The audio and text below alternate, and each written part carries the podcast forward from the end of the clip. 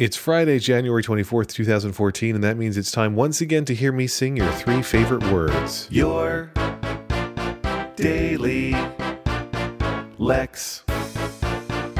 Thanks again for listening to me.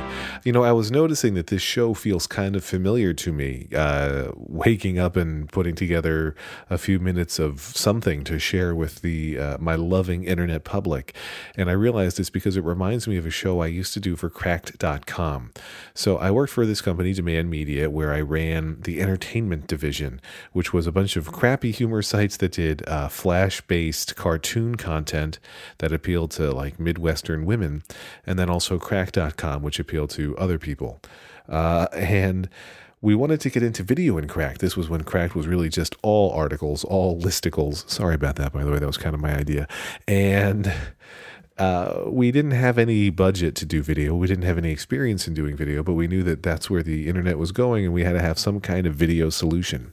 So I proposed that we would do a daily uh, video that would be kind of like you know, I don't want to say like the Daily Show because obviously we weren't Jon Stewart, we weren't even Craig Kilborn, uh, but just some kind of Daily Show that would talk about the news and make some jokes, a little weekend update ish, a little Daily Show ish, something along those lines.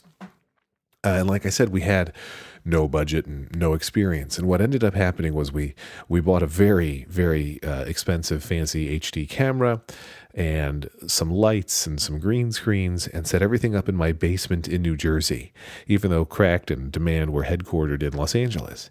And so every morning uh, I would script the show starting at around eight in the morning. So it's going to be a, a, five to eight minute daily show. Would look at the news of the morning and try to write some jokes about it. I would write from around eight till eight thirty, so you know it was good. And then at eight thirty, I would uh, set up and record in my basement. And I was using some crappy combination of apps that were uh, able to simulate a teleprompter on my Mac's laptop, and then a little, uh, I don't know, $80 teleprompter dongle that would kind of just sit atop my laptop screen so that I could, you know, have uh, the script in front of me. I had a little remote that I could use to control the scrolling of the text um, that I would hold in one hand while I stared at the teleprompter. So I was controlling my own teleprompter and reading it and do it. I would sometimes do a couple of takes of certain jokes, uh, but there wasn't a whole lot of time because I would only tape the thing from around 8:30 till around 8:45.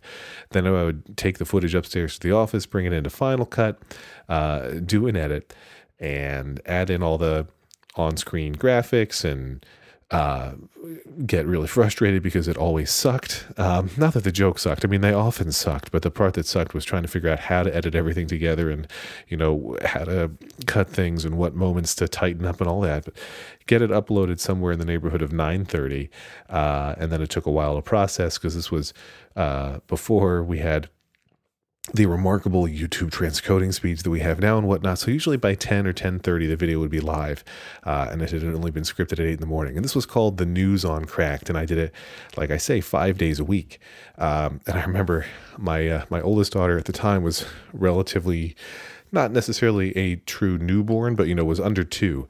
And um, my wife would try to delay breakfast if possible so that Anya wouldn't be caught on camera because the kitchen was right above where I was recording in the basement. And if she was hollering or just even giggling, then it would be picked up. And we couldn't have the news on cracked that I put together with a, a script that got written in half an hour or less. We couldn't have that seem, you know, anything less than tightly professional.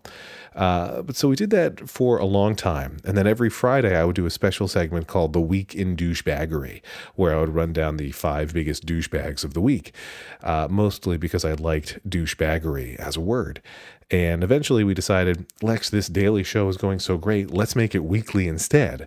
Uh, so I started doing only the week in douchebaggery. And that gave us a little more time. We could have a couple more writers contribute. They would send in joke suggestions. And if I used them, they got paid, I think, $10 per joke that I used uh, for the weekly week in douchebaggery. Eventually, when Demand Media acquired uh, the Daily Plate, that diet tracking site I had built with a couple friends, uh, and was going to put it into livestrong.com, official motto, Lance, you suck. Uh, but when, when Demand acquired that site, I said, you know what? I want to keep working on the Daily Plate within demand media now because if it succeeds or fails at this company, I want it to be because of me.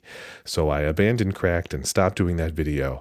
And I kind of miss it. I never stopped missing it. And this is, uh, it's a lot easier than a video. It's also a lot easier because there's no script. Um, but uh, well, it's it's kind of easier because there's no script. It's easier and harder at the same time. But anyway, your daily Lex, very reminiscent to me about uh, the Daily Cracked show, and then your week, uh, uh, sorry, the week in douchebaggery. Although this time around, there's no douchebags. I hope. I know I'm setting you up for an easy joke here, but let's just play me out with my own name. Lex.